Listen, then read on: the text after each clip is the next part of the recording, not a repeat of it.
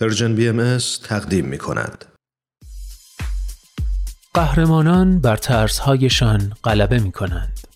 قهرمانان به فراتر از خود می نگرند. قهرمانان دنیا را نجات می دهند.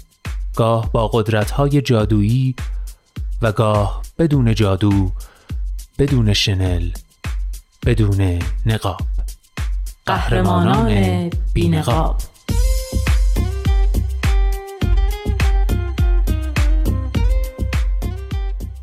قصه های واقعی از قهرمان های واقعی. برگرفته از Humans of New York. کاری از غزل سرمد و نوید توکلی.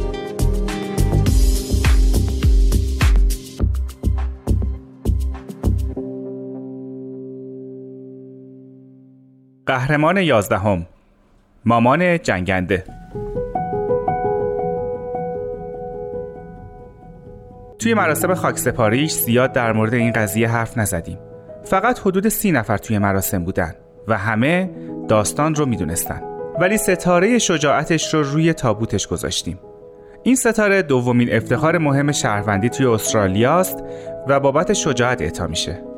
اما مادر من اهل خطر کردن نبود. باور کنید از اون آدمایی نبود که از هواپیما میپرن یا از اینجور کارا می‌کنن. حتی از انکبوت وحشت داشت. بعد از اینکه همه چی تموم شد به ما گفت اگه انکبوت بهمون حمله کرده بود نمی‌تونستین رو من حساب کنین. وقتی این قضیه اتفاق افتاد مامان 60 سالش بود. ما رفته بودیم پیکنیک تو ساحل منطقه پرت تو کوینزلند. شب کاملا تاریکی بود. حتی ماه هم تو آسمون نبود. ساعت چهار صبح با صدای جیغ های کرکننده بیدار شدیم. من فورا اسلحه‌مو برداشتم و تو تاریکی دویدم طرف صدا. مامان و بابا هم از چادرشون اومدن بیرون ولی هیچ کدوم نمیفهمیدیم چه خبر شده. بعد یه نفر چراغ قوه روشن کرد و همه همزمان دیدیم که اوضاع از چه قراره. یه کروکودیل چهار متری پای دوست ما رو گرفته بود و داشت میکشیدش تو اقیانوس.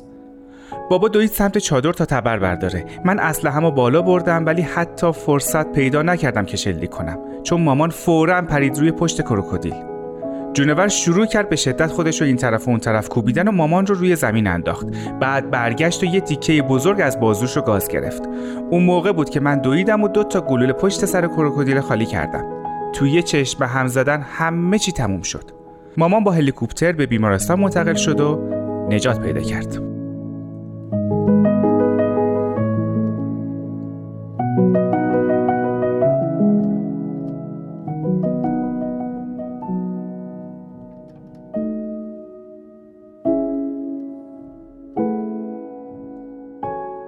از اون روز به بعد مامان معروف شد به مامان بزرگ کروکودیل کش. اون بعدها با استیو ایروین مستردساز حیات وحش معروف استرالیایی مشهور به شکارچی کروکودیل ملاقات کرد. چند بار هم تو برنامه های تلویزیونی دعوت شد. اوایل مامان از این همه توجه خجالت می‌کشید ولی فکر کنم کم کم از این موضوع خوشش اومد. یه موزه محلی جمجمه کروکودیل رو بازسازی کرد و بهش هدیه داد و مامان اونو به دیوار اتاق نشیمن آویزون کرد. درست کنار تلویزیون. و تا آخر عمرش مجسمه همونجا موند.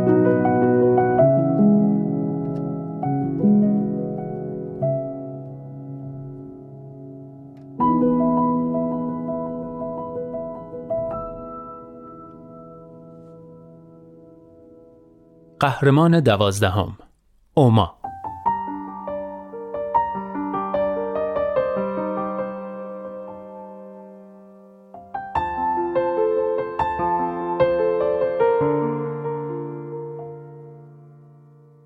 فقط هفت سالم بود که پدر و مادرم از هم جدا شدن. و همین خاطر مادر بزرگ تنها موجود ثابت زندگیم بود. برای من شام میپخت منو توی تخت میذاشت بعد یونیفرم پرستاریشو میپوشید و می‌رفت سر کار.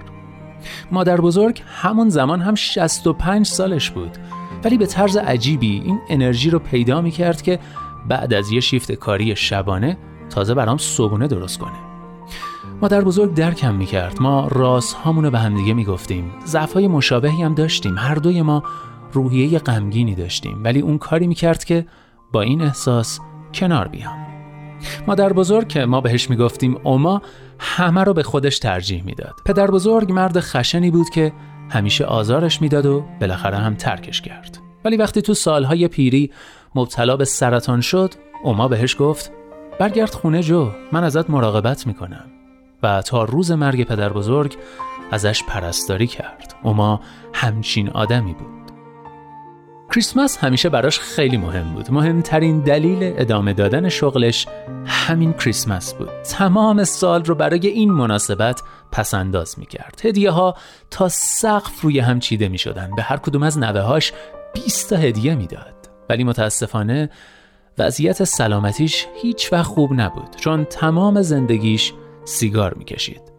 وقتی توی دسامبر 2017 بهش سر زدم وضعیتش افتضاح بود. بیشتر از چند قدم که راه می‌رفت باید صبر می‌کرد تا نفسش بالا بیاد. بغلش کردم و از پله ها بردمش بالا. گذاشتمش توی تخت و کتابای بچگی ما براش خوندم. ولی مطمئنم که از هر لحظش عذاب می‌کشید چون از اینکه کسی ازش مراقبت کنه بیزار بود وقتی می‌خواستم ازش خداحافظی کنم به گفت نیک خیلی دوست دارم لطفا به کسی چیزی نگو ولی این آخرین باریه که منو می‌بینی و من تمام راه رو تا فرودگاه گریه کردم.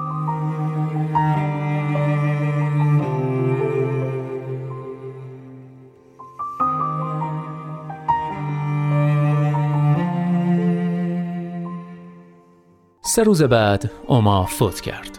اون موقع یه هفته مونده بود تا کریسمس. همه ی خانواده برای خاک سپاری به خونش رفتن و دیدن که یه عالم هدیه برای هر کدوم از بچه ها و نوه ها بسته بندی شده و مرتب زیر درخت کریسمس گذاشته. ولی من انقدر قصه دار بودم که نتونستم برای خاک سپاری برم. فکر می‌کنم اوما اینو هم پیش بینی کرده بود. چون دو روز مونده به کریسمس یه بسته دریافت کردم. تاریخ پست بسته روز فوتش بود. داخل بسته یه بطری آب مقدس یه تسبیح و یه کارت بود که روش نوشته شده بود احتمالا الان بار سنگینی روی شونه ها حس می‌کنی و فکر می‌کنی که زیر این بار دووم نمیاری. ولی ادامه بده. هر کدوم از ما برای یه هدفی تو این دنیاییم و یکی از دلایل حضور تو توی این دنیا این بود که کمی شادی به زندگی من بیاری.